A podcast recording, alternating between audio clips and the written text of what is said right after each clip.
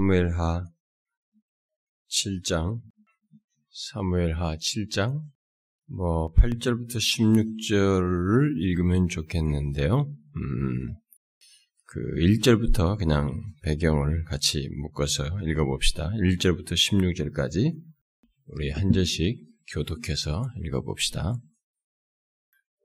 아, 여호와께서 주위의 모든 원수를 무찌르사 왕으로 궁에 평안히 살게 하신 때 왕이 선지자 나단에게 이르되 볼지어다 나는 백향목궁에 살 하나님의 괴는 휘장 가운데 있도다 나단이 왕께 아뢰되 여호와께서 왕과 함께 계시니 마음에 있는 모든 것을 행하소서 하니라 그 밤에 여호와의 말씀이 나단에게 임하여 이르시되 가서 내종 다윗에게 말하기를 여호와께서 이와 같이 말씀하시되 네가 나를 위하여 내가 살 집을 건축하겠느냐?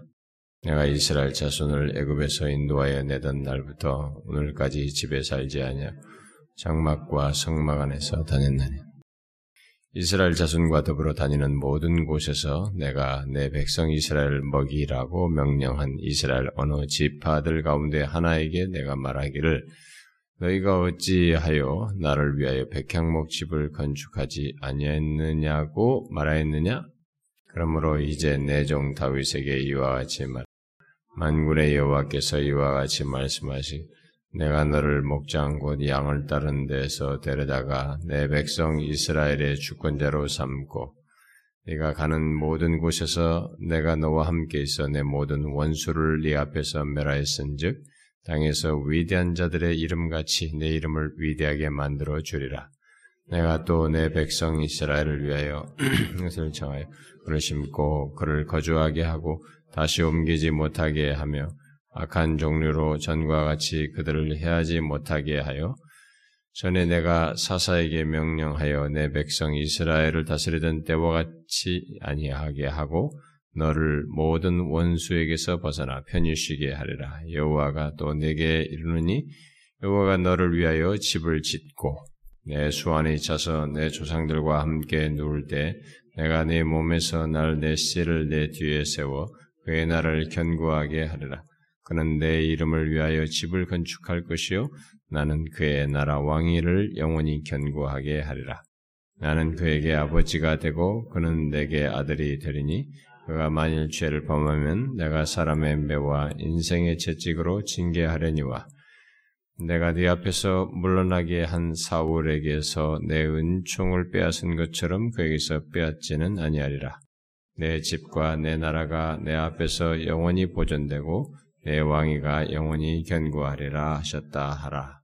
우리가 뭐 고난 주간이지만 뭐 제가 고난 주간 옛날에 우리가 고난 주간 집회를 이렇게 어, 3일씩 하고 어, 또 그러다가 여러분들의 참여와 그것에 대한 인식이 뭐 너무 당연하게 여기고 참여가 더디어서 이제 그냥 정상적 집회에 주일 낮 예배, 그다음에 수요일 금요일을 어, 그 시간 정해진 시간에 이제 고난의 말씀을 하고 그랬었는데 그러다가 언젠가부터 안 했죠.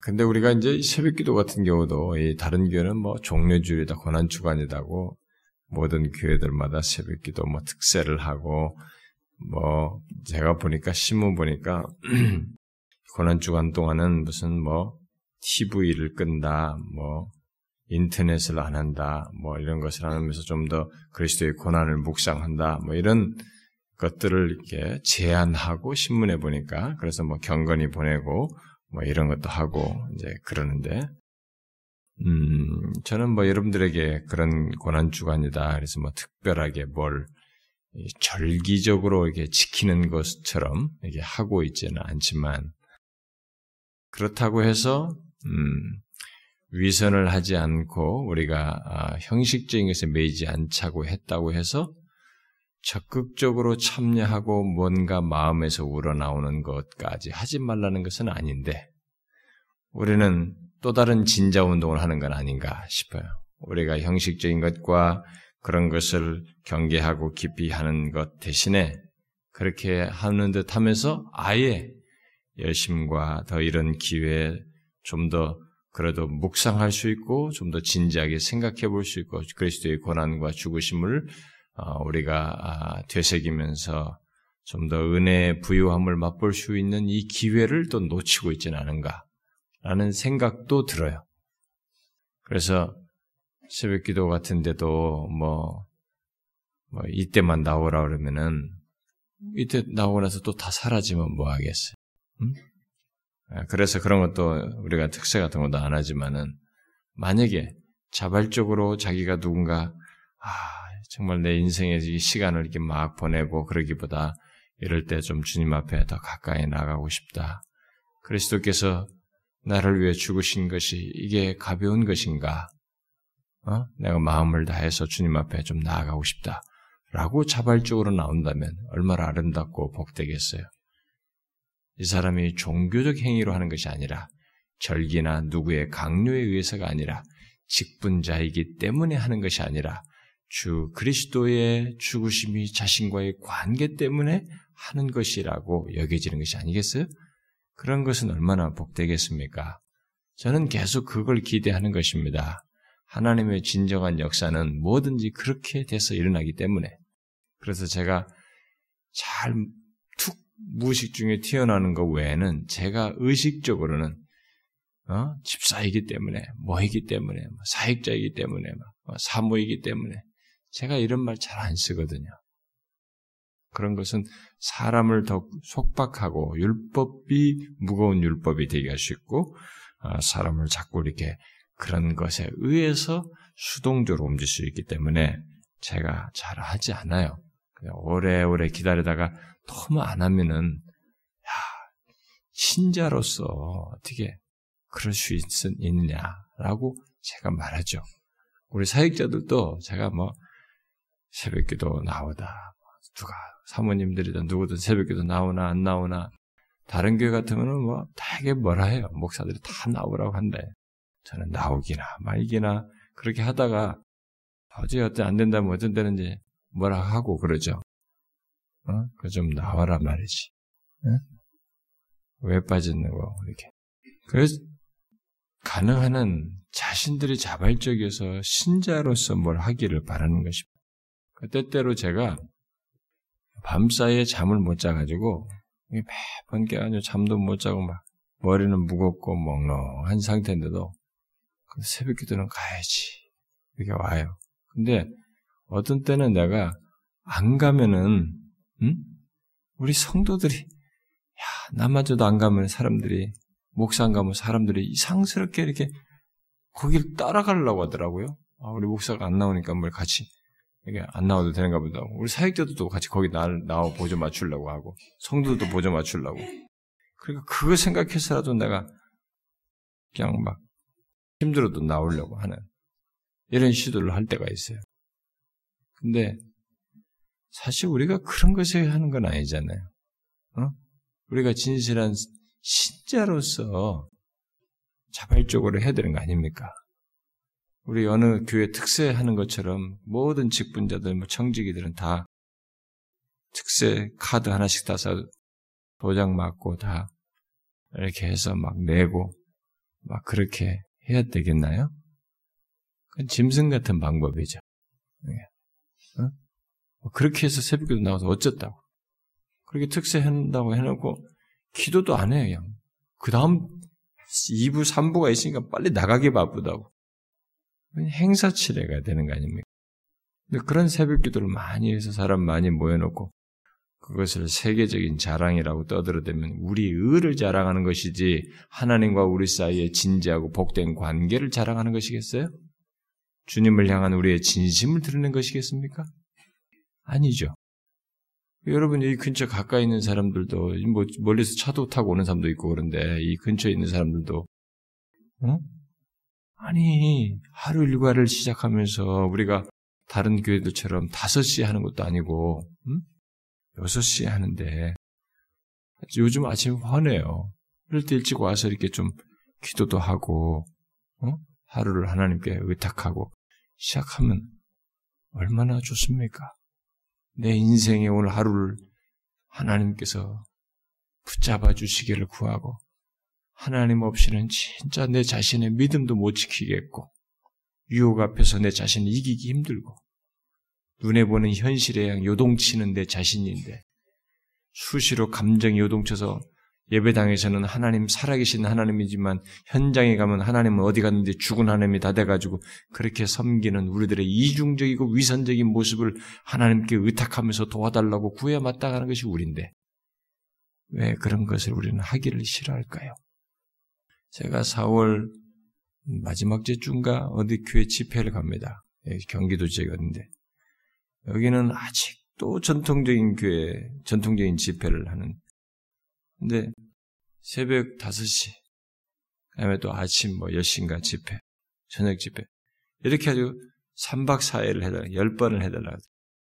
그 저는 벌써부터 긴장됩니다. 제 6시에 습관이 됐는데, 4시 반부터 일어나서 5시 새벽 기도를 그렇게 하면서 3박 4일을 거기 가서 할거 생각하니까 벌써 저는 긴장됩니다. 근데 그 사람들은 그렇게 일어나서 5시 에도 껐더니 다 하는데 우리는 충분히 수면하고도 남을 수 있어요. 조금만 서두르서 자면. 여러분, 제가 우리 교회에서 사역하는 한, 하나님께서 저를 강권적으로 의식의 변화를 주지 않는 한, 저는 저나 여러분이나 하나님 자신 때문에 기도하고 싶어 하고, 하나님과 그리스도 안에서 갖게 된 이 은혜롭고 복된 관계 때문에 기도하러 나오고, 주님을 사모하는 그런 일이 있도록 저는 양심에 호소하고 여러분들의 신앙에 호소하고 여러분들이 주님과 가지고 있는 주님과의 관계 속에 가지고 있는 그 관계에 호소해서 권하고 싶어요. 그래도 혹시 우리가 솔렘 어셈블을 해야 할 만큼 특별한 기도, 예를 들어서 청교도들이든 옛날 믿음의 선배들이 특별한 문제를 가지고 특별한 때에 정해서 시기를 가지고 함께 금식도 하고 함께 기도하며 회개하는 이런 기도나 이런 집회를 해야 할 필요가 있으면 하겠죠. 그럴 때가 있습니다. 그러나 그런 것이 아니라 일상적인 범주 안에서는 제가 여러분들의 양심과 이런 것에 호소하고 싶어요. 우리는 미안하지만 너무 기도가 없습니다. 우리 교회는 진리, 뭐 말씀, 뭐 이게 얘기하면서 그 진리가 내 삶에서 풍성하게 열매를 맺으려면 하나님의 도우심이 필요한데, 그래서 주님을 찾고 은혜를 구해하고 주님을 의지하며 살아야 되는데, 사실 저부터가 기도의 분량이 적습니다. 저는 이 기도하다가도 끝자락에 가면 책상에 가서 앉을 생각이 퍽 나옵니다. 어? 책상에 가고 싶은 생각이 들어요. 그것도 나한테는 시험이에요.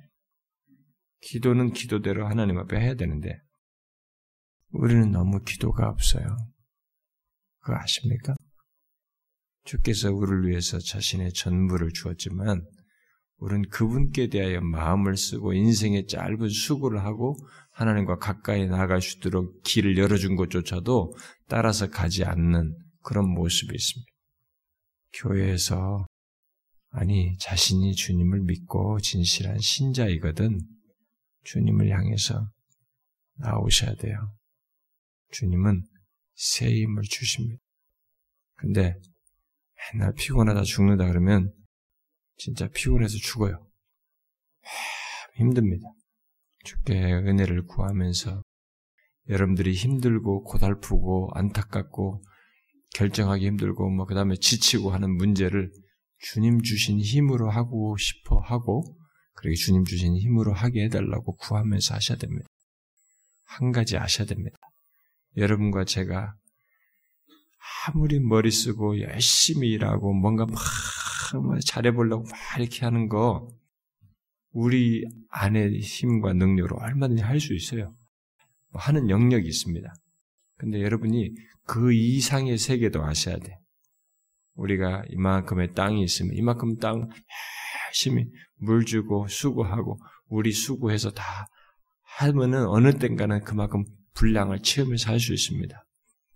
그러나 주께서 은혜를 주시면 그 땅이 생각만큼 어렵지 않게 능히 감당할 힘을 주시고 또 주님이 그걸 도우시는 일을 하셔요. 우리가 생각한 것보다 훨씬 다르게 하십니다. 그러니까 그런 은혜의 영역도 있고 주의 힘주심도 있으니까 그걸 구하면서 가고 정말 기도하는 교회가 되고 싶어요. 우리 교회는 저는 항상 그 소원입니다. 우리 같이 기도하고 하나님 없으면 못 살아요. 정말 하나님 도와주세요. 이렇게 순전함을 계속 가지고 신앙생활 하면 좋겠어요. 막 억지로 막 열광적으로 조작하자는 게 아니라 진실로 주님 자신에게 우리 심령을 고백하고 그의 은혜를 맛보며 사는 신자들이 됐으면 좋겠어요. 이런 고난 주간에도 좀 더 마음을 이렇게 갖고 주께 더 가까이 나아가고 싶은 소원을 갖는 것이 참 자연스러울 수 있고 좋은 기회인데도 안 하는 것이 너무 안타까워서 제가 그렇습니다.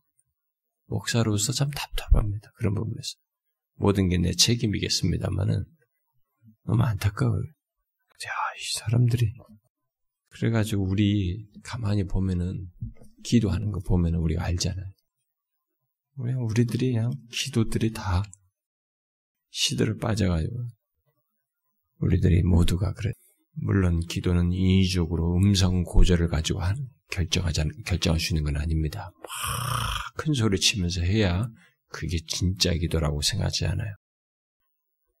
세리처럼 고개를 떨구고 자신의 깊은 내면에 마음이 실려서 자기가 죄인이다고 나를 불쌍히 여겨달라고 그게 진실한 기도일 수 있고 얼마든지 조용히 기도하는 가운데서도 진지한 기도를 할 수 있습니다.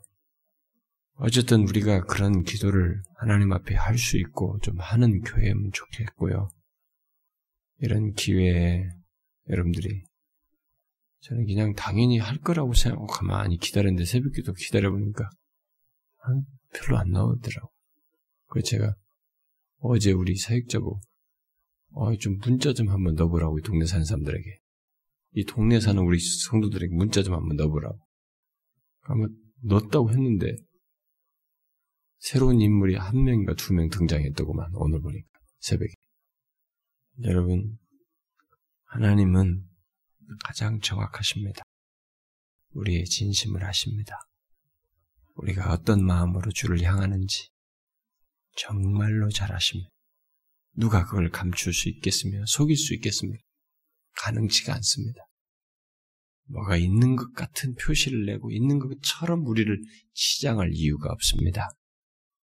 우리의 진심을 가지고 하나님 앞에 나오면 그리고 그렇게 구하면 주께서 우리를 살피시고 우리의 삶을 인도하시고 그날 그날 일용할 육신의 양식뿐만 아니라 영혼의 양식을 우리에게 허락하시고 우리를 하루하루 주님과의 관계 속에서 은혜와 복을 경험케 하실 겁니다.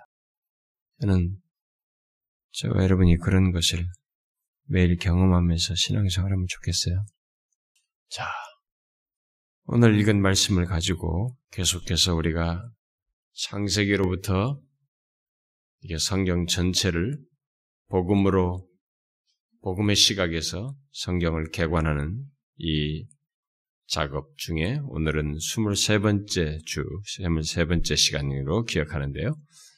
사무엘서와 열왕기서, 역대기서를 묶어서 어, 여기에 열왕들에 관한 열왕들 속에서 열왕들에 관한 기록 속에서 복음의 시각에서 그 내용들을 어, 살펴보도록 하겠습니다. 지난 시간은 어, 그 열왕들의 제일 첫 번째 어, 왕인 사울이죠. 그러니까 왕직을 요구한 이스라엘 백성들에게 사울을 왕으로 세우면서 하나님께서 왕직을 통해서 나타내시고 이루시고자 한 것에 대해서 살폈습니다. 자, 계속해서 이 시간은 사울이 왕직을 지난 시간에 말한 것처럼 언약적인 차원에서 수행하는데 실패하고 언약적인 차원에서 왕직을 수행하지 않았죠. 그래서 그 뒤이어서 다른 왕으로 세운 어, 다윗을 통해서 그 언약적인 왕직을 수행하는 그런 왕의 모습을 드러내고, 다음에 그런 왕직에 따른 어떤 하나님의 약속의 말씀, 그래서 일종의 언약의 말씀이죠. 언약의 말씀을 하신 내용을 어, 오늘 본문을 중심으로 해서 살피도록 하겠습니다. 아, 이 다윗에 대한 내용은 아, 성경 전체에서 굉장히 중요한 부분이에요. 오늘 읽은 내용이 보통 다윗의 언약으로 어, 주로 거론되는 이 내용인데 굉장히 중요한 부분이고 성경 신학적으로 이렇게 볼 때 성경 전체와 연결돼서 여러 가지로 연결시켜서 설명하려고 하면 설명할 것이 굉장히 많습니다. 다윗의 언약은 어, 메시아의 왕권과도 관련돼서 그렇고 어, 궁극적인 그 왕직의 메시아이신 왕직 안에서 이루어질 것들을 여기서부터 이렇게 쭉 연관지어서 볼 때 설명할 것도 굉장히 많지만 우리는 개관을 하는 것이기 때문에 아, 한 번만에 간단하게 개관적으로 이 문제를 살피도록 하겠습니다. 자, 우리는 지금 이 내용을 말하기 전에 조금 배경을 얘기해야 되는데, 이 사울이 이스라엘에 아직 왕으로 있을 때 하나님께서는 이 사울이 어, 참 실망스럽게 어, 왕직을 수행하면서 하나님을 거스르는 어, 그런 행동들을 보면서 자기 마음에 맞는 사람, 사무엘상 13장 14절에서 자기 마음에 맞는 사람, 옛날 번역으로는 자기 마음에 합한 사람을 택하여서 선지자 사무엘로 하여금 그에게 그 마음에 합한 사람이 이세 집에 있으니까 이세의 아들 중에 가지고 거기서 기름을 부어서 다음 왕으로 삼으라 라고 했습니다. 그 얘기를 하셨을 때가 사울이 아직 왕으로 있을 때였습니다. 자, 이 같은 일이 사울이 여전히 왕으로서 이렇게 통치를 하는 중에 있었기 때문에 이제 발생될 일은 뭐겠어요? 이게 이 둘 사이에 이제 대립이 야기되겠죠. 그래서 두 사람 사이에 대립이 사울 왕이 죽을 때까지 계속됩니다. 그리고 다윗이 기름 부음 받은 때부터 그 사울이 죽을 때까지 쭉 내용이 성경이 이제 사울의 통치 속에서 기름 부음 받은 다윗을 이렇게 같이 쭉 거론하는데 분명히 이 우리의 인간적인 시각으로 보면 아직 왕이기 때문에 사울이라는 사람이 주된 인물처럼 여기지만 성경의 기록은 이 사울 다윗이 기름 부음 받은 뒤로부터 다윗에게로 초점을 맞추어서 이 사람에 대한 내용으로 쭉 기록하고 있습니다. 아, 그래서 그 어, 사무엘상 16장 뭐 13절과 14절에서 여호와의 영이 다윗 위에 임하고 사울에게서는 떠났다고 말을 한 뒤로 소년 다윗이었지만 음, 그가 기름 부음 받은 자잖아요. 이제 이미 그래 기름 부음 받은 자로서 하나님의 능력을 입은 다윗이 어, 경험한 최초의 중요한 사건이 어, 사무엘상 17장에 나오는데 바로 그게 골리앗을 어, 깨트리는 골리앗과의 맞상대하는 그 내용이죠. 그 내용이 상세하게 나옵니다. 그러니까 지금 사울 왕이 통치자예요. 왕직에 지금 요구해서 이스라엘 백성들이 왕직을 요구해서 그 왕으로 세워서 사울의 통치자로서 지금 왕으로서 있는 자리인데 거기에 조그마한 소년이 하나 등장해가지고 그 소년이 거기서 이 골리앗이라는 사람을 상대를 하는데 그 사람의 상대하는 소년의 활동상에 관련된 이 얘기, 이 사람을 중심으로 한 스토리를 사무엘상 17장에서 장황하게 어, 기록을 하죠. 그래서 그 어, 마침내 이 골리앗을 이렇게 죽이는 어, 장면이 그 17장에 이 소년으로서 등장해가지고 골리앗을 죽이는 일을 하게 되는데 그 사건이 이제 우리에게 이제 벌써 뭔가를 시사하는 것입니다. 그 이전까지는 이스라엘 백성들에게 있어서 구원자 개념은 주로 사사를 통해서 구원자 개념을 드러냈습니다. 사사가 등장해가지고 선지자도 마지막 사사이고 선지자라고서 이렇게 등장했었고, 그래서 그 이전까지는 예, 사사로서 이게 구원자 개념을 드러냈는데 여기 다윗이 등장해서 이 골리앗을 때려 죽이면서 이스라엘 백성들이 어떤 이미지로 등장하냐면 변화가 오는 겁니다. 사사 구원자 개념에서 왕 구원자 개념으로 자연스럽게 전환되어지는 변화되어지는 그 모습이 일어나게 되죠. 그래서 왕이 구원자가 됩니다. 물론 이제 사사기에서도 이 사사를 통해서 구원자 개념을 말한 것도 결국 예수 그리스도와 연관. 사사 특별히 그러나 예수 그리스도를 왕직 개념으로 이제 많이 또 얘기를 하는데 그 사사 구원자 개념을 왕 구원자로 이렇게 내용이 딱 전환이 되는 그게 바로 이 다윗이 처음으로 이제 여기서 등장하게 되는 것입니다. 그러니까 기름 부음 받은 자 다윗은 하나님의 백성의 대적들에게 도전하여서 골리앗이라고 하는 거인을 죽임으로써 사사들이 거둔 승리와 똑같은 결과를 얻게 되죠. 아, 그러니까 하나의 구원 사건이 여기서 일어난 것이에요. 이게 뭐 이스라엘 백성들이 우리가 이 어, 골리앗과 맞상대할 때 이스라엘 장면을 보냐면 모두가 나와라 나와라 막 계속 밤 아침에 이렇게 계속 괴롭히고 막 그렇게 모독을 하는데도 왕이면 뭐 전 군인들이 꼼짝을 못하고 아무것도 못했어요. 어, 그, 그들에게 오히려 겁에 질려고 상대도 하지 못하고 오히려 이제 전세가 기울어는 조금만 있으면 자기들이 이제 집 저들의 공격해 들어오면 밟힐 수 있는 그런 어, 상황인데 이 바로 그 상황에서 이 소년 다윗이 등장해가지고 여호와의 이름으로 상대를 깨뜨리는.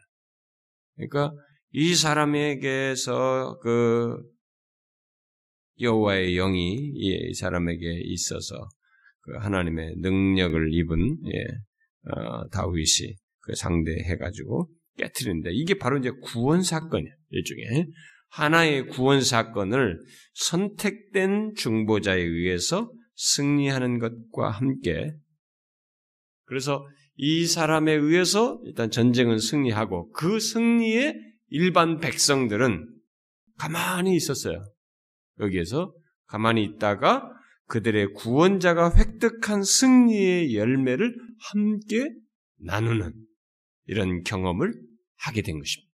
바로 그 경험의 이 모양, 이, 이 내용에 바로 이 기름 부음 받은 다윗이 등장하는 것입니다. 하나의 구원 사건에 이렇게 선택된 사람, 선택된 기름 부음 받은 자, 어? 기름 부음 받은 자에 의해서 승리하게 되고 그것을 가만히 있던 많은 이 이스라엘 아니 백성들은 거기서 그 구원자가 획득한 승리를 승리의 열매를 함께 나누게 되는 그런 장면을 보여주는 것입니다.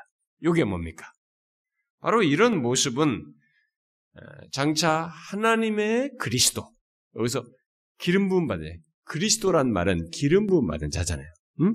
하나님의 그리스도 그리고 하나님의 기름 부음 받은 자요 왕으로 오신 예수 그리스도께서 그의 백성들을 위해서 이와 똑같은 일을 하는 것이죠.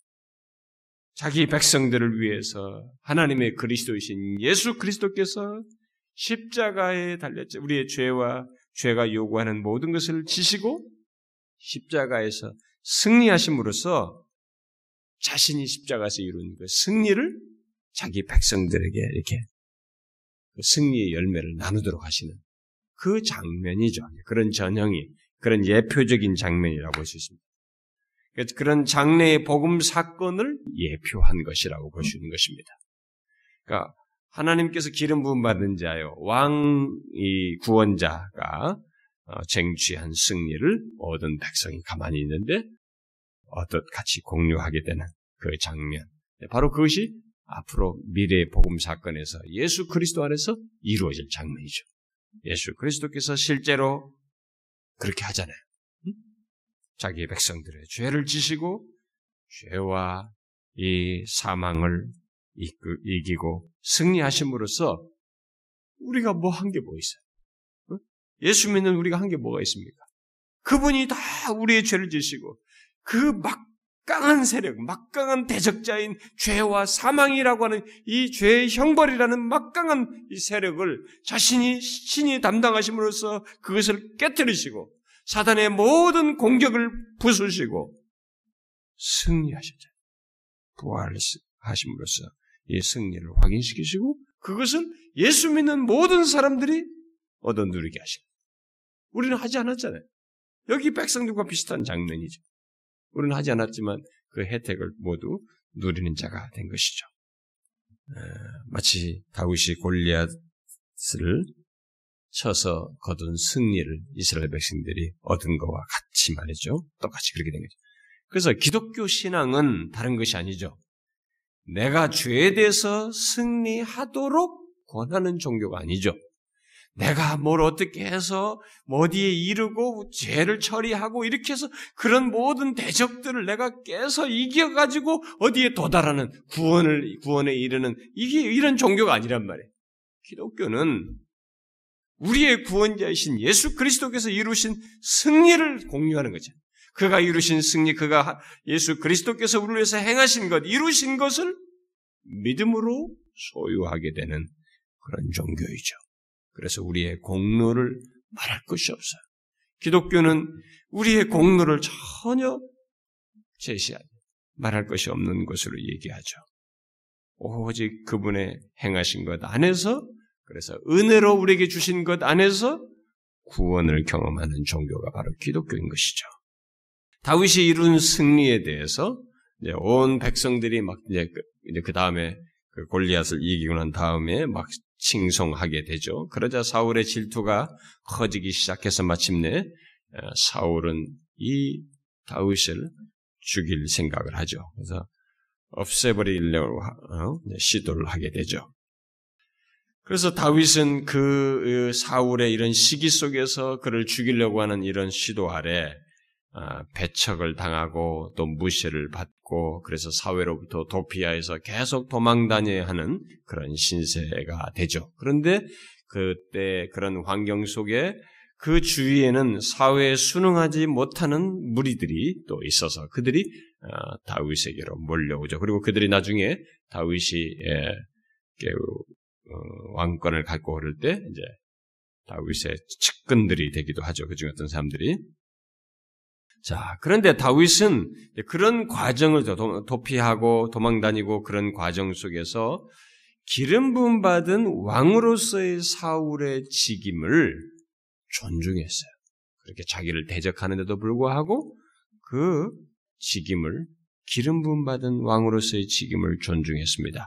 그래서 다윗이 사울의 박해를 받아서 어, 일단에 일단에 그 추방된 자들과 함께 광야를 방황할 수밖에 없었지만 그러함에도 불구하고 다윗은 주님의 기름 부음 받은 자를 죽일 기회가 있을 때도 하나님의 주권을 인정하면서 그것을 하나님의 주권을 거부하지 않으려고 애쓰면서 죽이지 않죠. 결국 그는 기름 부음 받은 자에 대한 처리는 곧 그런 직분을 제거하는 일은 하나님께 맡겼습니다. 음, 이것은 제가 우리가 이미 아, 역사서를 다 했기 때문에 그때 이런 디테일하게 각 chapter by chapter로 이 사무엘 상하 다 했기 때문에 그때 어느 정도 대충 얘기했습니다. 네, 했는데 참 그 사무엘 상하의 다윗에 맞물려 있는 모든 내용은 참 이 은혜로웠죠. 굉장히 은혜로운 내용들이었습니다. 신앙적으로가 아니면은 할 수가 없는. 우리는 내가 잘못한 것이 없는데 나를 괴롭히고 막 이렇게 하면은 우리는 내가 옳은 것에 대한 정당성이 있기 때문에 막 얼마든지 대시하고 그냥 끝장내고 이렇게, 이렇게 고생 더 이상 하기 싫어하고 막 그러잖아요. 아, 저, 도막 그런 것이 대단히 강한 사람이에요. 내 영역, 내가 옳다고 있는 내가 하는 것을 침해당하는 거 이런 것을 아주 못 견다는 이 본성 예, 그런 것을 제가 가지고 있기 때문에 저는 우리가 이 다윗의 이런 행동을 아, 멋지게 아, 누구나 쉽게 있는 것처럼 이게 말하기 어려워요. 이것은 분명히 신앙이에요. 그리고 뒤에 가서 설명하겠지만 이럴 수 있는 은혜의 배경이 있어요. 아, 특별히 이렇게 기름 부음 받은 자에 대한 직임을 어? 존중하는 것을 신앙적으로 이해했습니다. 그러니까 인간적인 개인적인 차원의 이런 도의적인 문제가 아니라 하나님의 주권을 신뢰하고 그런 신앙적으로 이것을 이해해서 처리했던 것이죠. 근데 오늘날은 사실 우리들 가운데 우리 오늘날 요즘 시대는 워낙 이 권위 같은 것을 이렇게 다 부셔버리는 시대 있잖아요. 뭐 계몽주의를 지나서 계몽주의 때부터 그랬고 이제 포스트 모던시대 더 그렇고 그래서 뭐 우리가 요즘은 뭐 진짜 뭐 대통령 하면 그냥 우리 평상시 옆집 사람 같으면 욕 그렇게 못할 텐데 옆집 사람도 못 얻어먹는 욕을 대통령들이 얻어먹는 뭐 카카 새끼라고 하질 않나 무슨 뭐 쥐 귀에다가 어? 그 한자 말로 뭐라 그러나 음?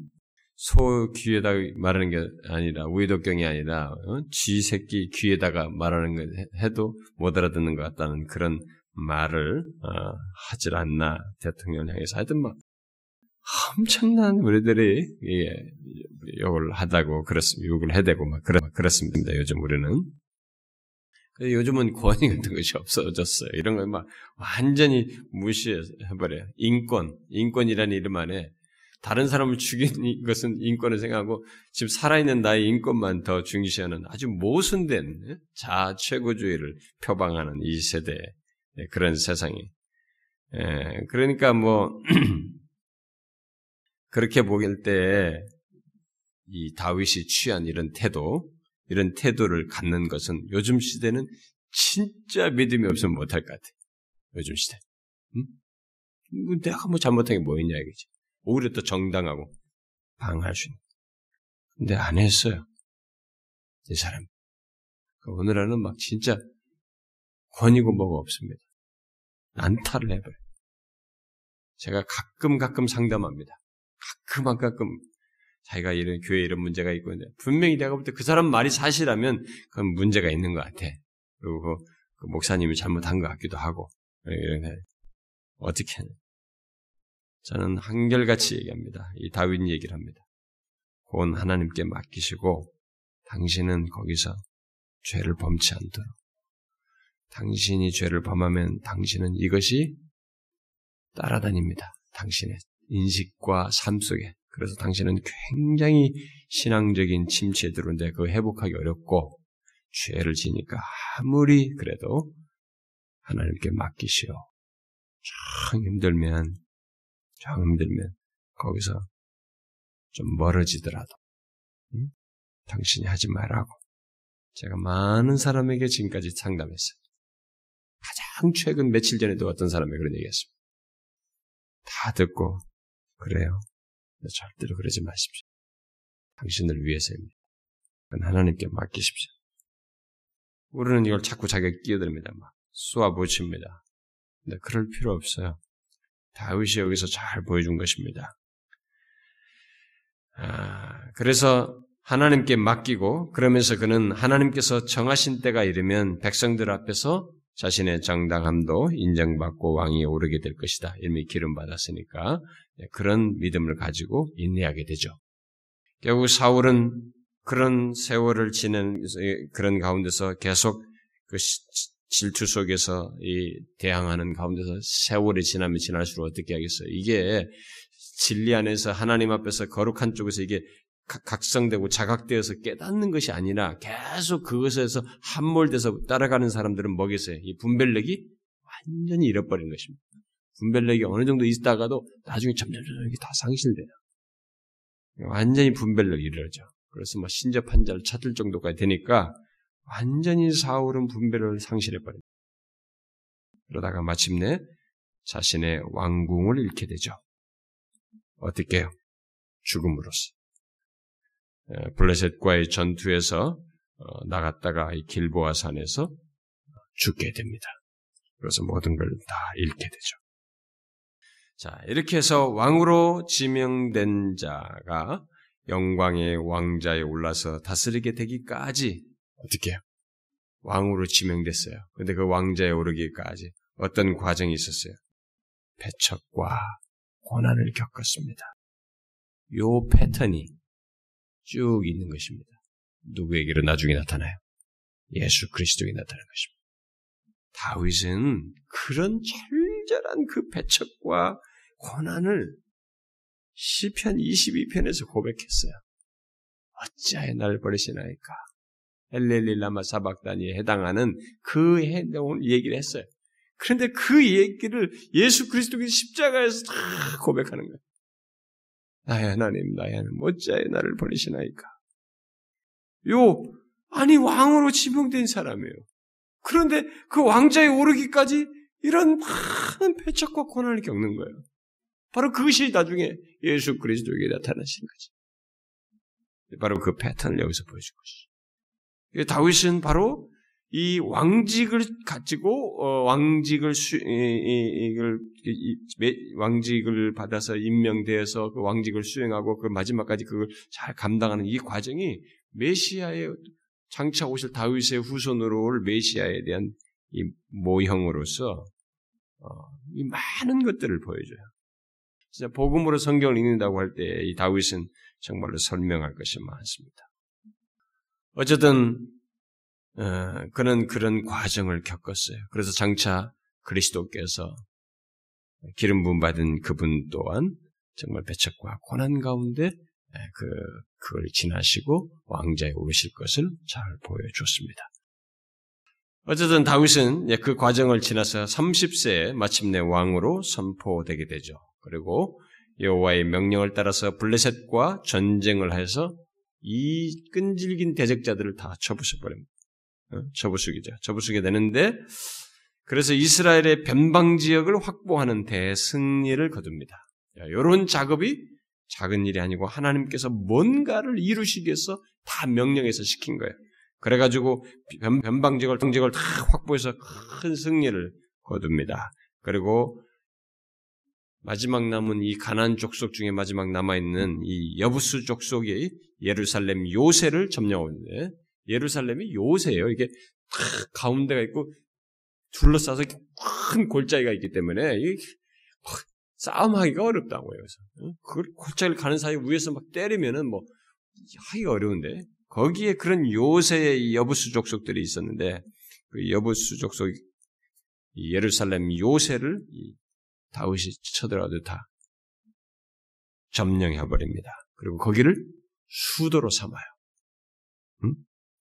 그리고 이 수도를 삼고 이 성을 다윗의 성으로 삼지 아니고 여호와의 성전으로 하나님의 성, 성 이제 성으로 삼는 이런 일을 다윗이 합니다. 그래서 다윗이 계속 그에서 모든 삶 속에 하나씩 하나씩 모든 땅을 넓히죠. 거기 남아 있는 이 잔류 세력을 해가지고 그 성을 정복했는데 거기를 하나님의 중심적인 성으로 삼죠. 그 다음에 이제 성전을 짓기 위한 작업들을 해야죠. 이런 모든 작업들이 아주 중요한 의미가 있는 것들이에요. 왕직 수행에 있어서의 언약적 왕직 수행. 앞에서 제가 지난 시간에 했습니다. 하나님께서 좋다. 왕을 수, 허락해라. 그러나 내가 말하는 왕은, 왕직은 언약적인 성격을 가진 왕직이어야 된다. 라는 것이 하나님의 마음이었어요. 하나님이 처음부터 왕 자체를 없앴던, 싫어했던 것이 아니에요. 왕을 미리부터 다 얘기했어요. 응? 다 말했는데 그 왕직은 하나님과의 언약에 충실한 게 언약적인 성격을 띤 왕직이 된다는 것이었어요. 근데 그 작업을 이 사람이 하나씩 하나씩 다 하는 거예요. 지금 이런 모든 내용이. 그리고 그렇게 하고 나서 마침내 이 사람의 마음에 큰 비중이 있는 거지. 언약계죠. 증거계. 하나님의 괴를 둘 영구한 성소를 지으려고 결심해. 이 사람이. 뭐다 점령해놓고 수도도 정해놓고 영구적인 성소를 지으려고 결심을 합니다. 그게 이제 우리 읽었던 1절부터 3절에서 그런 내용이 나옵니다. 자, 이런 일련의 다윗의 삶과 행동을 보게 되면 다윗이 하나님의 말씀에 다시, 자신의 왕직을 수행하는 데서 그렇고 자신의 하나님을 향해서 신앙의 삶에서도 그렇고 하나님의 말씀에 충실하고 이 사람이 어떻게 하면 더욱 하나님의 뜻을 헤아려서 행해 볼까? 응? 그야말로 하나님의 마음에 합한 것을 애써 행하려고 하는 모습을 보여줍니다. 그리고 저는 구약에서 이렇게 신앙의 quality라고 그럴까요? 신앙의 질, 하나님과의 관계의 quality라고 말할 수 있는데, 영어를 써서 죄송합니다. 뭐 제가 한국어가 잘 안 떠오르는데, 그러니까 하나님과의 관계 어떤 신앙의 질, 이런 성격을 우리가 성경에서 구약에서 찾을 때 참 다윗이 좋은 모범이 많아요. 그런 모습. 그러니까 이런 거 보면 하나님의 마음에 합한 것을 애써 행하려고 하는 모습을 보입니다. 그러니까 제가 시편을 설명하면서 계속 얘기했지만 그게 하나님에 대한 이해가 사실적이지 않으면 체험적으로 가지면은 하기가 어려워요. 제가 살아봐도 그렇고 제가 신앙생활 해봐도 그래. 지금까지 살아오면서 목사로인데도 아 다윗처럼 저렇게 하려면은 하나님에 대한 이해가 선명하고 정말로 사실적이어야만이 할 수 있다는 거예요. 근데 여기서도 그런 행동, 이런 모든 여정이 그렇습니다. 하나님의 마음에 합한 것을 애써 행하려고 굉장히 애써요. 그래서 영구적인 성소를 지을 생각을 한 것입니다. 물론 다윗에게도 인간의 죄성이 있죠. 우리는 내 다윗의 전 스토리에서 보면은 우리가 안타까운 내용들을 보게 됩니다. 뒤에 가서 우리가 다윗이 나중에 가늠하게 되고 그리고 가늠하다 못해 심지어 그 남편까지 죽이게 되는 살인까지 하게 되는 그래서 간음자요 살인자로 드러나게 됩니다. 그래서 인간의 죄성이 드러난 사건과 신뢰들이 성경에 기록되어 있습니다. 다윗이 교만해진 것도 성경은 다 그걸 기록하고 있습니다.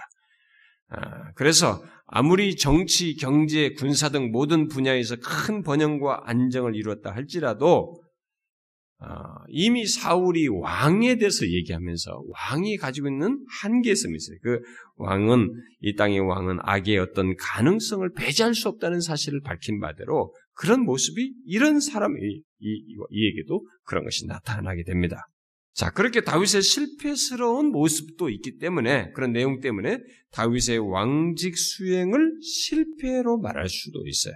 어떻게 보면은 어, 우리 보면 큰 왕의 스캔들 보면은 말이죠. 그런 걸 특별히 하나님의 이 영적인 도덕적 이해를 가지고 있는 우리 차원에서 보면은 그런 것이 있다는 것이 상당히 자질이 안 됐다. 뭐 이렇게 말할 수도 있어요. 어떻게 보면은 네, 그럼에도 불구하고 성경 다윗에 관한 성경의 전체 기록은 좀 다릅니다. 아, 우리가 다윗에 관한 성경의 기록들에서 보듯이 다윗은 왕의 최고 모델로 계속 걸어내. 다윗의 뒤를 쫓았느냐? 다윗의 뒤를 쫓지 않았느냐. 이렇게 다윗이 뒤에 왕위에 대한 왕위에 대한 하나의 스탠다드로 계속 거론되게 됩니다. 자, 어떻게 그럴 수 있을까? 간음자요, 살인자의 모습을 가졌던 왕이요, 인간의 죄성을 드러낸 왕인데 말이죠. 어떻게 그럴 수 있을까? 냉정하게 말하면 사울이 범한 잘못과 보다 이게 더 나빠 보일 수도 있는 거예요. 살인까지 했으니까. 살인을 조작을 했으니까 이게 어떻게 보면 종교적인 저 실수를 한 것보다 이게 더 악한 거 아니냐 이렇게 생각을 할 수도 있는 그런 문제예요. 어떻게 보면은 그런 다윗임에도 불구하고 뭐 세상 왕이 아니고 이제 성 신정 정치의 이상으로 어, 말하는 이 왕이기 때문에 이제 그런 잘못을 가지고 크게 문제시할 수도 있는데도 불구하고 성경은 이 다윗을 왕직 수행의 모델로 언급을 하면서 성경이 계속 긍정적으로 이 사람을 거론해요. 다윗을. 왜 그럴까? 제가 지금 오늘 이 다윗의 왕직 관해서 말을 놓는 핵심은 바로 이겁니다. 왜 그럴까? 저나 여러분이나 선입견적으로 아 다윗은 괜찮은 사람이야, 뭐 좀 굉장히 잘하고 이렇게 근데 여러분이 우리는 그 사람이 이루는 골리앗을 이겼다든가 뭐 이렇게 승리를 해서 막 뭘 이뤘다는 이 업적을 가지고 그 사람은 괜찮다 선입까지 왔는데 잘 스토리를 보셔야 돼요. 다윗의 전체 스토리를 보면은 기름 부음 받을 때는 자기 의지가 아니었어요. 소년이었다. 뭘 모르고 목동하고 있는데 불러와라 그래가지고 기름을 부었어요. 그런 조건이죠. 여기 이런 살인자요 간음자인 조건이에요. 그런데도 이 사람이 성경에서 계속 다윗의 뒤를 쫓았느냐 안 쫓느냐 그리고 말하면서 계속 이 사람이 왕위의 전형으로 말하고 굉장히 중요하고 긍정적으로 계속 말한단 말이에요. 여러분 그 이유를 어떻게 찾을 수 있겠어요? 무엇에 근거해서 이렇게 말할 수 있을까? 네? 제가 계속 말할 줄 알았죠. 한번 말해보세요. 뭐가 그렇겠어요? 이게, 이게 이제 제일 중요한 얘기예요. 아니, 사울이 범한 것이나 사울이 그렇게 실수했다고 마음이 후회한다 그러면서 다른 데 기름 부어라 이렇게 했단 말이에요. 제사 드리고 어, 성급하게 자기가 제사 드리고 막 그랬다고. 뭐 여기 살인자, 간음자 뭐 이런 거 보면은 뭐별 비슷한 거 아닌가? 근데 다윗을 계속 이 왕직 수행의 모델로 언급한단 말이에요. 긍정적으로 있네. 왜 그래요? 무엇 때문에 이 사람을 이렇게 왕직 모델로 삼습니까? 거론합니까? 응? 말해봐요. 예? 예? 기름 부음 때문에 사울도 기름 부음 받았죠. 죄를 죄를 지어도 순종하니까 사층에도 한번 말해봐도 입술로 말해봐요. 응? 예수 그리스도를 예표하는 것, 예표하기 때문에 음, 이제 그것이 관련된 것을 이제 어떤 단어로 이제 표현해야 되겠는데 어, 관련된다고 볼 수도 있겠죠. 미리 이제 제가 이 얘기를 하면 바로 언약 때문에 그래요. 제가 언약은 그 배경에 은혜가 있다고 그랬어요. 언약은 하나님 편에서 은혜로 맺는 것이에요. 어? 자신 쪽에서 자격 없는 자를 향해서 하나님 쪽에서 언약을 맺어가지고 그 뭐 노아가 뭐 다른 사람 뭐 크게 차이가 있어 은혜로 언약을 맺었다고 그랬잖아요. 우리가 계속 언약 얘기를 했을 때 그랬어요. 언약 때문에 그래요. 언약 때문에 그의 모든 통치와 왕직 수행의 모델이 될 수가 있고 긍정적으로 이 사람이 계속 언급된 언급된 것이죠. 그러니까 다윗은 언약적인 왕직을 수행해요. 모든 것이. 그래서 하나님이 언약적인 왕직을 수행하도록 명령도 하고 승리하도록 하고 이 모든 걸 하십니다.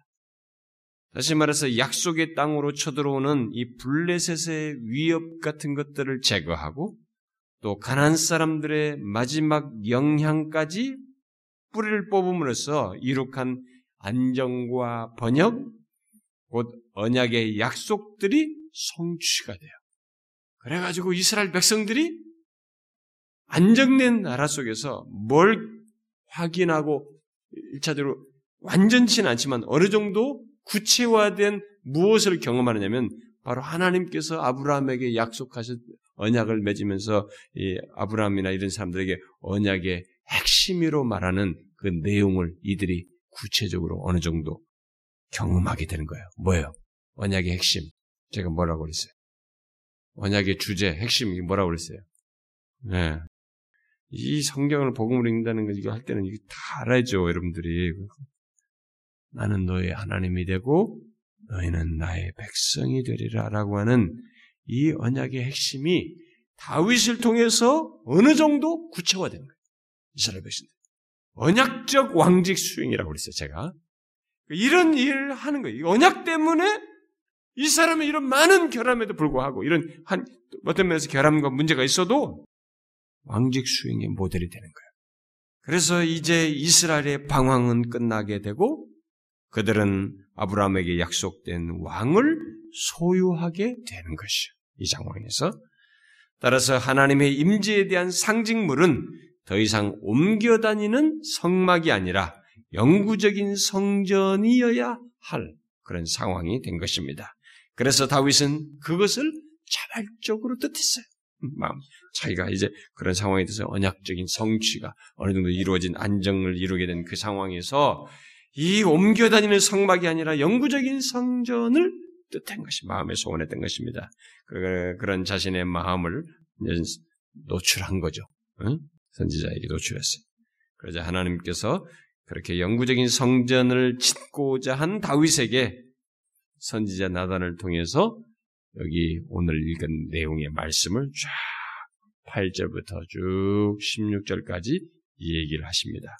자, 이 내용은 굉장히 중요한 많은 내용이지만 제가 그냥 간단하게만 덧붙이면 아, 이 내용을 흔히 우리들이 흔히 하나님께서 다윗과 맺은 언약으로 말을 하는데 그것은 여기에 바로 언약이라는 말이 없어도 다윗이 뒤에 사무엘하 23장 5절에서 이것을 언약으로 말하여 이것을 언약으로 말을 하고 있기 때문에 언약 내용 단어는 없어도 하나님과 언약을 맺은 내용이라고 말할 수 있습니다. 23장 5절에 보면 이렇게 말합니다. 내 집이 하나님 앞에서 이같지 아니하냐? 하나님이 나와 더불어 영원한 언약을 세우사 이렇게 말하죠. 만사에 구비하고 건교, 견고 하게 하셨으니 나의 모든 구원과 나의 모든 소원을 어찌 이루지 아니하시랴라고 말합니다. 자, 그리고 시편 89편에 나는 내가 탁월한 자와 언약을 맺으며 내 종 다윗에게 맹세하기를 내가 네 자손을 영원히 견고하게 하며 내 왕위를 대대에 세우리라 선포하여 하셨다라고 얘기를 합니다. 따라서 다윗과 맺은 이 하나님의 언약은 다윗 왕을 둘러싸고 있는 신학을 이해하는 데 있어서 아주 중요합니다.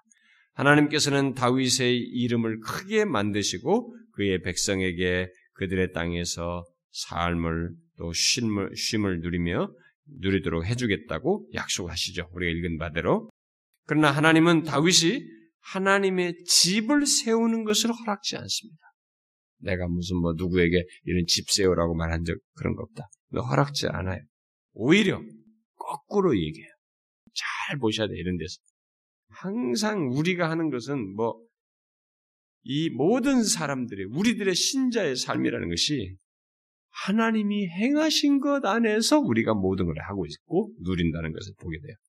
여기서도 보면은 자기가 하나님의 집을 짓겠다고 했는데 오히려 하나님께서 자신이 다윗을 위해서 집을 짓겠다라고 말씀하십니다. 그리고 다윗은 한 아들을 갖게 할 것인데 그가 바로 하나님의 집, 그 성전을 지을 것이고 그의 왕자는 영원히 확립되게 될 것이다. 라는 얘기를 4절부터 12절까지 쭉 얘기해요. 집이라는 단어를 두 가지 의미로 지금 여기서 언급되고 있죠. 그러니까 하나님께서 다윗을 위하여 집을 짓겠다고 한 그 집은 다윗 왕의 후손들이 이룰 왕조를 얘기하는 것이에요. 왕조를. 그러니까 여기 집은 한편에서는 거주하는 장소의 의미로서의 집을 뜻하기도 하고 다른 한편으로는 가족이나 왕조를 뜻하는 거예요. 그러니까 하나님께서 다윗에게 말할 때는 집을 짓겠다 할 때는 네 왕조를 내가 세워주겠다 이렇게 하고 이쪽에서 하나님의 집을 짓겠습니다 할 때는 성전 거하는 곳으로 성전을 얘기한 것입니다. 그렇게 두 가지로 얘기를 했어요. 자 그런데 하나님께서 이제 그렇게 하시겠다고 내 성전을 네 아들이 성전을 짓도록 하겠다 이렇게 하시면서 이 언약 속에서 나는 그들의 하나님이 되고 그들은 내 백성이 되리라고 하는 언약의 핵심이 계속 강조돼요. 그런 것을 통해서 이 언약이 아브람 아니 아담의 아니 다윗에게 하는 이 언약이 바로 아브람과 맺은 언약의 연속성을 가지고 있다는 것을 보여줍니다. 그러니까 하나님이 세대가 계속 바뀌고 있지만 그 사이에 많은 사람들이 어떤 과정들이 있지만은 하나님이 계속 아브라함에게 하신 약속을 나는 너희 하나님이 되고 너희는 내 백성이 될 것이라고 하는 이 언약의 이것을 계속 지키려고 지켜오시는 과정을 하셨고 그것을 이 왕을 소유한 가운데서 한 큰 민족이 마침에 넓은 땅과 안정과 번영을 가지고 이런 그 하나님께서 말씀하신 언약을 말씀하시 이루는 경험을 여기서 하는 거예요. 완전치는 않지만은 어느 정도 그것을 구체화되는 것을 경험하는 것입니다.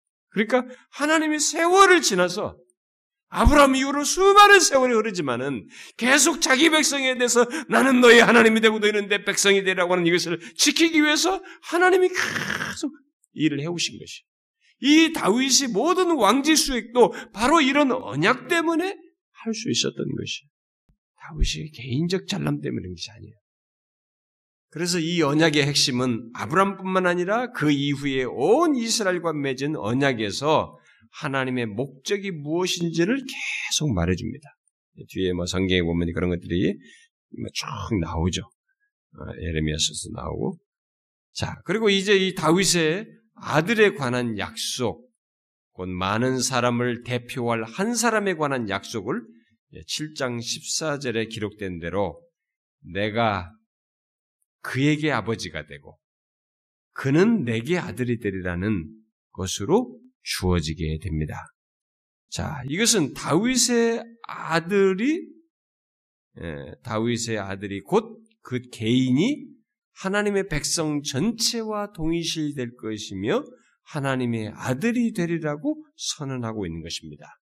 여기서 나는 그에게 아비, 아버 지가 아비가 되고 그는 내 아들이 되리라는 이 말씀은 나는 너희 하나님이 되고 너희는 내 백성이 되리라고 하는 언약의 핵심을 개인화한 표현이에요.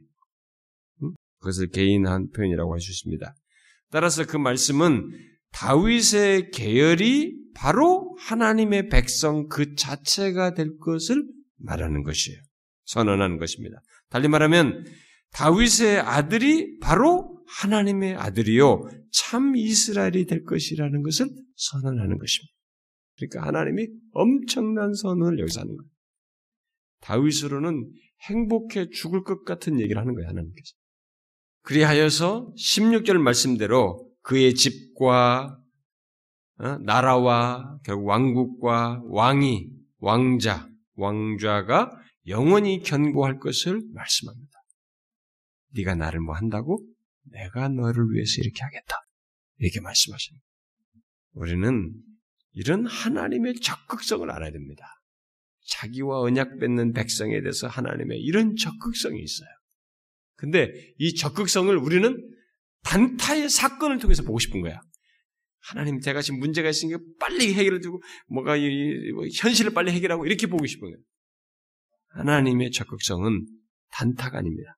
연속성 성에서 있는 것이고 그리고 궁극적인 성격을 가지고 있고 하나님과의 관계 차원의 문제가 있고 영적인 것에서의 관계가 있어요. 그런 차원에서 하나님의 적극성이 있는 것입니다. 그런 것에서 적극성이지 내가 원하는 차원에서 적극성이 아니에요.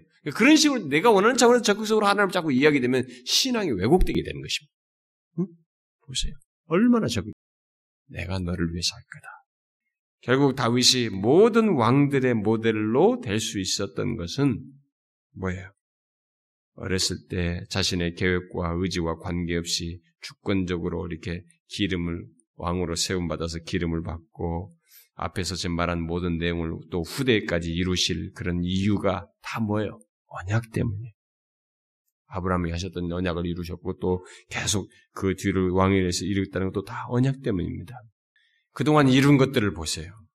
또 여기서 언급된 약속들을 한번 보세요. 이 모든 것이 어떻게 이루어졌다고 이루어졌는지 또 이루어질 수 있었는지를 한번 잘 보시라는 다윗의 잘남이냐? 그렇지 않아요.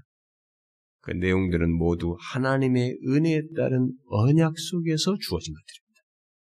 바로 이런 언약 관계 때문에 다윗은 계속 칭송의 대상이 되는 거예요. 성공에서 성경에서 다윗이 개인적인 무엇 때문이 아니라 바로 이런 은혜 언약의 은혜에 따른 언약 속에서 이 모든 것이 주어졌어서 이 언약 관계 때문에 다윗은 칭송의 대상으로 성경에서 계속 언급되는 겁니다. 다윗의 뒤를 쫓은 것도 바로 이런 언약적 왕직 수행이에요. 그 기준에서 말하는 것입니다. 그래서 이 다윗의 이런 언약 관계를 위해서 다윗이 칭송되는 내용이 어, 시편 89편에서 어, 나와요. 132편도 나오는데 시편 89편은 요 내용을 여기 사무엘하 7장을 시편 기자가 반복하면서 하나님께 막 거론해요. 그래서 시편 89편은 신학적으로 굉장히 중요한 시편으로 어, 신학자들이 거론하고 언급을 합니다. 그래서 이 시편 89편 기자는 그 시편의 시작을 영원히 세우신 하나님의 언약적인 사랑, 곧 인자하심이라고 말했는데 그 언약적인 사랑이 바로 헤세드예요. 그 헤세드와 성실하심으로 인해서 하나님을 찬양합니다. 시간이 되지만 빨리 간단하게 한번 볼까요, 여러분요? 10편 89편 한번 보세요. 집에 가셔서 이게 이런 배경을 사무엘의 7장을 읽었을 때 10편 89편 읽으면 참 이해가 잘 되거든요. 10편 89편을 한번 쫙 집에 가서 읽어보세요. 응? 그래서 먼저 1절과 2절에서 그런 얘기 하잖아요. 응? 시작을 그렇게 영원히 세우신 하나님의 언약적인 사랑, 헤세드와 성실하심으로 인해서 하나님을 찬양해요. 그러니까 모든 것은 하나님의 언약적인 사랑 곧 헤세드와 성실하심 때문이다라고 먼저 이 시편 기자가 거론하고 찬양하는 것입니다. 그리고 이스라엘의 모든 소망은 나단이 다윗에게 말한 사무엘하 7장 예언에 있다는 것을 이어서 쭉 거론합니다. 그러면서 그 사무엘하 7장 오늘 읽었던 본문의 내용 예언이 계속 뒤에서 나옵니다. 다윗과 맺은 이 언약이 하나님의 모든 약속들 중에서 가장 중요한 것으로 묘사되고 있습니다. 그리고 나서 시편 기자는 하늘의 영역으로 그 배경을 옮겨서 갑작스럽게 장면이 변하게 되죠. 곧 하늘의 영역에서 하나님께서 모든 피조물들과 천군 천사들에게 찬양을 받으십니다. 그래서 시편 89편 5절부터 18절에 보면 하늘로부터 하나님께서는 자신의 왕권을 발휘하셔서 자연을 다스리시며 자신의 백성들에게 은혜를 베푸시며 온 세상을 주관하시는 그런 언급들을 하고 있습니다. 그런데 이와 같은 하나님의 영광스러운 다스리심은 이 땅 위에서 다윗과 그의 계열의 왕직을 통해서 뭐예요? 나타낼 것들이 응? 나타날 것들을 말하고 있는 것입니다. 그래서 이 시편에서 기자는 다윗과 맺은 언약은 이전의 모든 언약의 약속들을 다 포함한다고 증거하고 있는 것입니다. 그래서 시편 기자는 하나님에 대해서 그 14절에 한번 보세요. 14절에 하나님에 대해서 뭐라고 말해? 14절 읽어봐요. 시작. 의와 공의가 주의 보좌의 기초라. 인자함과 진실함이 주 앞에 있나이다. 어? 하나님에 대해서 그렇게 얘기해요. 그리고는 다윗의 아들에 대해서 24절 한번 보세요. 24절 이렇게 읽어봅시다. 시작. 나의 성실함과 인자함이 그와 함께 하리니 내 이름으로 말미암아 그의 뿔이 높아지리로다. 이렇게 말. 그런데 이 언약은 조건적이면서 무조건적이에요. 어? 그, 그, 그, 우리가 사무엘 7장에서도 그런 내용이 나오는데 여기서도 그걸 필요를 합니다. 자, 그 30절, 먼저 30절과 그 다음에 건너, 31절 건너뛰고 30절, 32절부터 34절 이렇게 한번 읽어봐요. 시작. 만일 그의 자손이 내 법을 버리며 내 규례대로 행하지 아니하며 32절 내가 회초리로 그들의 죄를 다스리며 채찍으로 그들의 죄악을 벌하려다. 그러나 나의 인자함을 그에게서 다 거두지는 아니하며 나의 성실함도 패하지 아니하며 내 언약을 깨뜨리지 아니하고 내 입술에서 낸 것은 변하지 아니하리로다. 자, 이거 보세요. 이제 나머지는 집에 가서 보시고 저를 보세요. 이 이런 언약을 얘기하시는데 이 언약이 이 내용 속에서 보면 조건적이면서 무조건적이에요. 그러니까 이 언약의 조건적이면서 이 무조건적인 이 원리가 이미 선택받은 백성 전체가 그들의 죄 때문에 이 광야에서 죽었지만은 거기서 전멸시키지 않고 새로운 세대를 그 동일한 약속을 계속 이어서 가난으로 들게 하셨던 데서도 나타났듯이 여기서도 똑같이 이제 그런 걸 얘기하는 것입니다. 그리고 이것은 앞으로 장래에도 드러날 얘기예요. 그러니까 여기서 언약 백성들의 신실치 못함, 아주 중요한 원리, 이 언약에서 하나님께서 밝히시는 중요한 원리입니다. 조건적이면서 무조건적인 이 원리인데, 이 원리는 언약 백성들의 신실치 못함은 하나님의 심판을 부를 수 있다는 것이에요. 신실치 못함으로 인해서 한사, 하나님의 심판을 부를 수밖에 없지만 그렇다고 해서 언약에 있어서 하나님의 신실하심과 인자하심, 곧 헤세드를 결코 무효하지는 않는다는 것이에요. 이게 여기서 다시 이 언약의 중요한 원리를 말해주는 것이죠. 응? 이스라엘 백성들이 과거에도 그랬고 지금 여기서도 그걸 증거하는 것입니다. 다윗의 언약에서도 마찬가지입니다. 응? 이스라엘 백성들이 하나님과의 언약 관계 속에서 신실치 못하게 될 때 하나님은 그들에게 심판을 행할 수밖에 없어요. 징계를 행할 수밖에 없습니다. 그러나 그렇다고 해서 하나님과 맺은 이 언약에 있어서 하나님의 신실하심이 패해진다거나 하나님께서 그들 향해신 헤세드의 이 사랑, 언약적인 사랑, 인자하심이 무효화되지는 않는다는 것입니다. 다윗의 계보에서 오신 예수 그리스도의 죽음에서 이것이 다 명확하게 드러납니다. 자, 여러분과 저는 예수 그리스도의 십자가에서 죽으심 안에서 그와 연합한 자들의 우리들에 대한 실체를 성경에서 얘기할 때 우리가 어떻습니까? 우리가 하나님 예수 그리스도의 피로 말미암아 하나님과 언약 관계에 있습니다. 그런데 이 언약 관계에 우리가 그렇지 않아요. 우리가 하나님 앞에 신실치 못합니다. 응? 우리가 죄를 범하게 돼요. 하나님의 언약에 주님은 그렇게 목숨을 주어서 생명을 주어서 우리에게 신실하시지만 우리는 그분에게 신실, 언약이 신실치 못함을 가지고 있어요. 그런데 뭡니까? 신실치 못한 것 때문에 우리가 징계를 받을 수는 있습니다. 그러나 뭐가 있어요? 우리를 향한 그 언약 가운데서 우리과 우리를 향해서 가지고 계신 하나님의 이 언약적인 헤세드는 인자하심은 우리를 향한 하나님의 성실하심은 무효화되지 않는다는 것입니다. 그걸 다윗에게 얘기하는. 그리고 그것이 예수 그리스도의 십자가에서 명확하게 드러납니다. 그리스도의 십자가에서 보여주는 것이 뭡니까? 하나님의 신실하십니다. 내가 십자가에서 이루신 것, 이룬 것으로 우리의 불성실함과 우리의 부족을 다 메꾼다는 것이 메꾸고도 남는다는 것입니다. 우리의 불성실함이 하나님께서 보이신 십자가에서 보이신 이것을 무효하지 못한다는 것입니다. 그 정도로 우리 것이 크지 않다는 것입니다. 오히려 그가 십자가에서 이루신 것이 더 크다는 거예요. 우리의 불성실함이 하나님의 햇새들을 이기지 못합니다.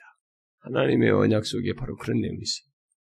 하나님께서 이 목동을 불러가지고 이렇게 언약 가운데서 이렇게 캐우시고 이렇게 언약하십니다. 내가 너를 위해서 하겠다고 하면서 이 말씀하신 거 보세요. 하나님의 은혜의 열심을 보지 않습니까? 하나님의 모든 언약에는 굉장한 은혜의 열심이 기져 있습니다. 이 언약을 성실하려면은 이 불성실한 인간들 하나님과 언약을 맺었지만 거기에 신실치 못한 우리들을 그 가운데서 언약에 성실하기 위한 하나님의 치비한 은혜의 열심이 있어야만 이 언약이 이루어져요. 우리가 다 채우는 게 아닙니다. 우리가 그것을 충족시키는 게 아니에요. 하나님이 그 언약을 이루기 위해서 은혜의 열심을 이루심으로써 햇새들을 언약적인 사랑을 나타냄으로써 이루시는 거예요. 십자가에서 보여준 게 바로 그거예요. 십자가에서 우리의 모든 죄를 사실뿐만 아니라 우리의 불성실함도 다 커버한다는 것입니다. 우리의 불성실함이 이 그리스도께서 하나님 십자가에서 이루신 언약적인 사랑을 모유하지 못한다는 것입니다. 너무나 엄청난 내용을 하나님께서 다윗에게 말씀하신 거예요. 그래서 여러분 제가 얘기 성찬 때도 얘기하나 그럴 때 얘기하는 것입니다. 그리스도의 피로 주님께서 그랬잖아요. 떡과 잔을 주면 제자들이 새 언약을 맺다. 자신의 피로 맺는 이 새 언약이 이게 얼마나 엄청난 건지 모릅니다. 어? 이 언약을 지키기 위해서 하나님은 자신의 혼 전부를 다하여 자신의 언약적인 사랑을 신실하게 드러내게 돼 있습니다. 우리에 대해서 비록 우리가 죄를 범하고 관계 하나님과의 관계 언약에 불성실할 때 우리를 징계하시는 일이 있어도 그 언약을 끝까지 이루기 위해서 하나님은 우리에게 언약적인 사랑을 신실하게 끝까지 드러내 마지막에 임종되어서 하나님 앞에 서기까지도 하나님은 그렇게 하실 것입니다. 이 내용을 이때부터 벌써 말씀하셨어요. 우리는 이 사실을 기억하고 살아야 예수 믿는 때 하나님께서 이런 언약적인 열심을 가지고 자기 백성들과의 관계를 이루어 나가신다는 사실을 알고 신앙생활 해야 됩니다. 우리는 어떤 면에서 보면 좌충, 좌, 충우돌 하는 막, 막 현실이 어떻고 어떻고 막 앞길 정신 못 차리고 막 이렇게 한다. 그때 여러분들이 우리가 조금 하나님 앞에 불성실할 때 하나님께서 이 기, 길을 막으시고 잘 되던 걸 못되게 하시고 때로는 질병을 줘서라도 뭐 이렇게 해서라도 징계를 해서라도 우리를 스톱시키는 거 그게 언약적인 사랑이에요 여러분. 우리와의 관계에 성실하게 하나님께서 지금도 일하고 계시며 우리를 놓지 아니하시고 이 세상에서 먹고 사는 문제를 넘어서서 영원히 하나님과의 어떤 그리스도의 사랑에서 끊을 수 없는 데까지 우리를 잡아 끌어가기 위해서 성취하기 위해서 은혜의 열심을 드러내신 거예요. 언약에 충실하여서 은혜의 열심을 드러내는 것입니다. 그것을 보셔야 됩니다. 이런 말씀을 통해 언약의 말씀을 통해서 말하고 있는 이런 내용을 우리가 보아야 돼요. 저와 여러분에게 그게 있습니다. 이것을 기억하고 사셔야 됩니다. 그리스도의 피는 바로 이런 언약적인 배경을 가지고 있어요. 이런 언약적인 내용을 가지고 있습니다. 예수 믿는 자에게는 그게 있는 것입니다. 이걸 기억하고 살아야 됩니다. 아시겠습니까, 여러분? 진심으로 믿어야 됩니다. 언약적인 사랑. 기도합시다.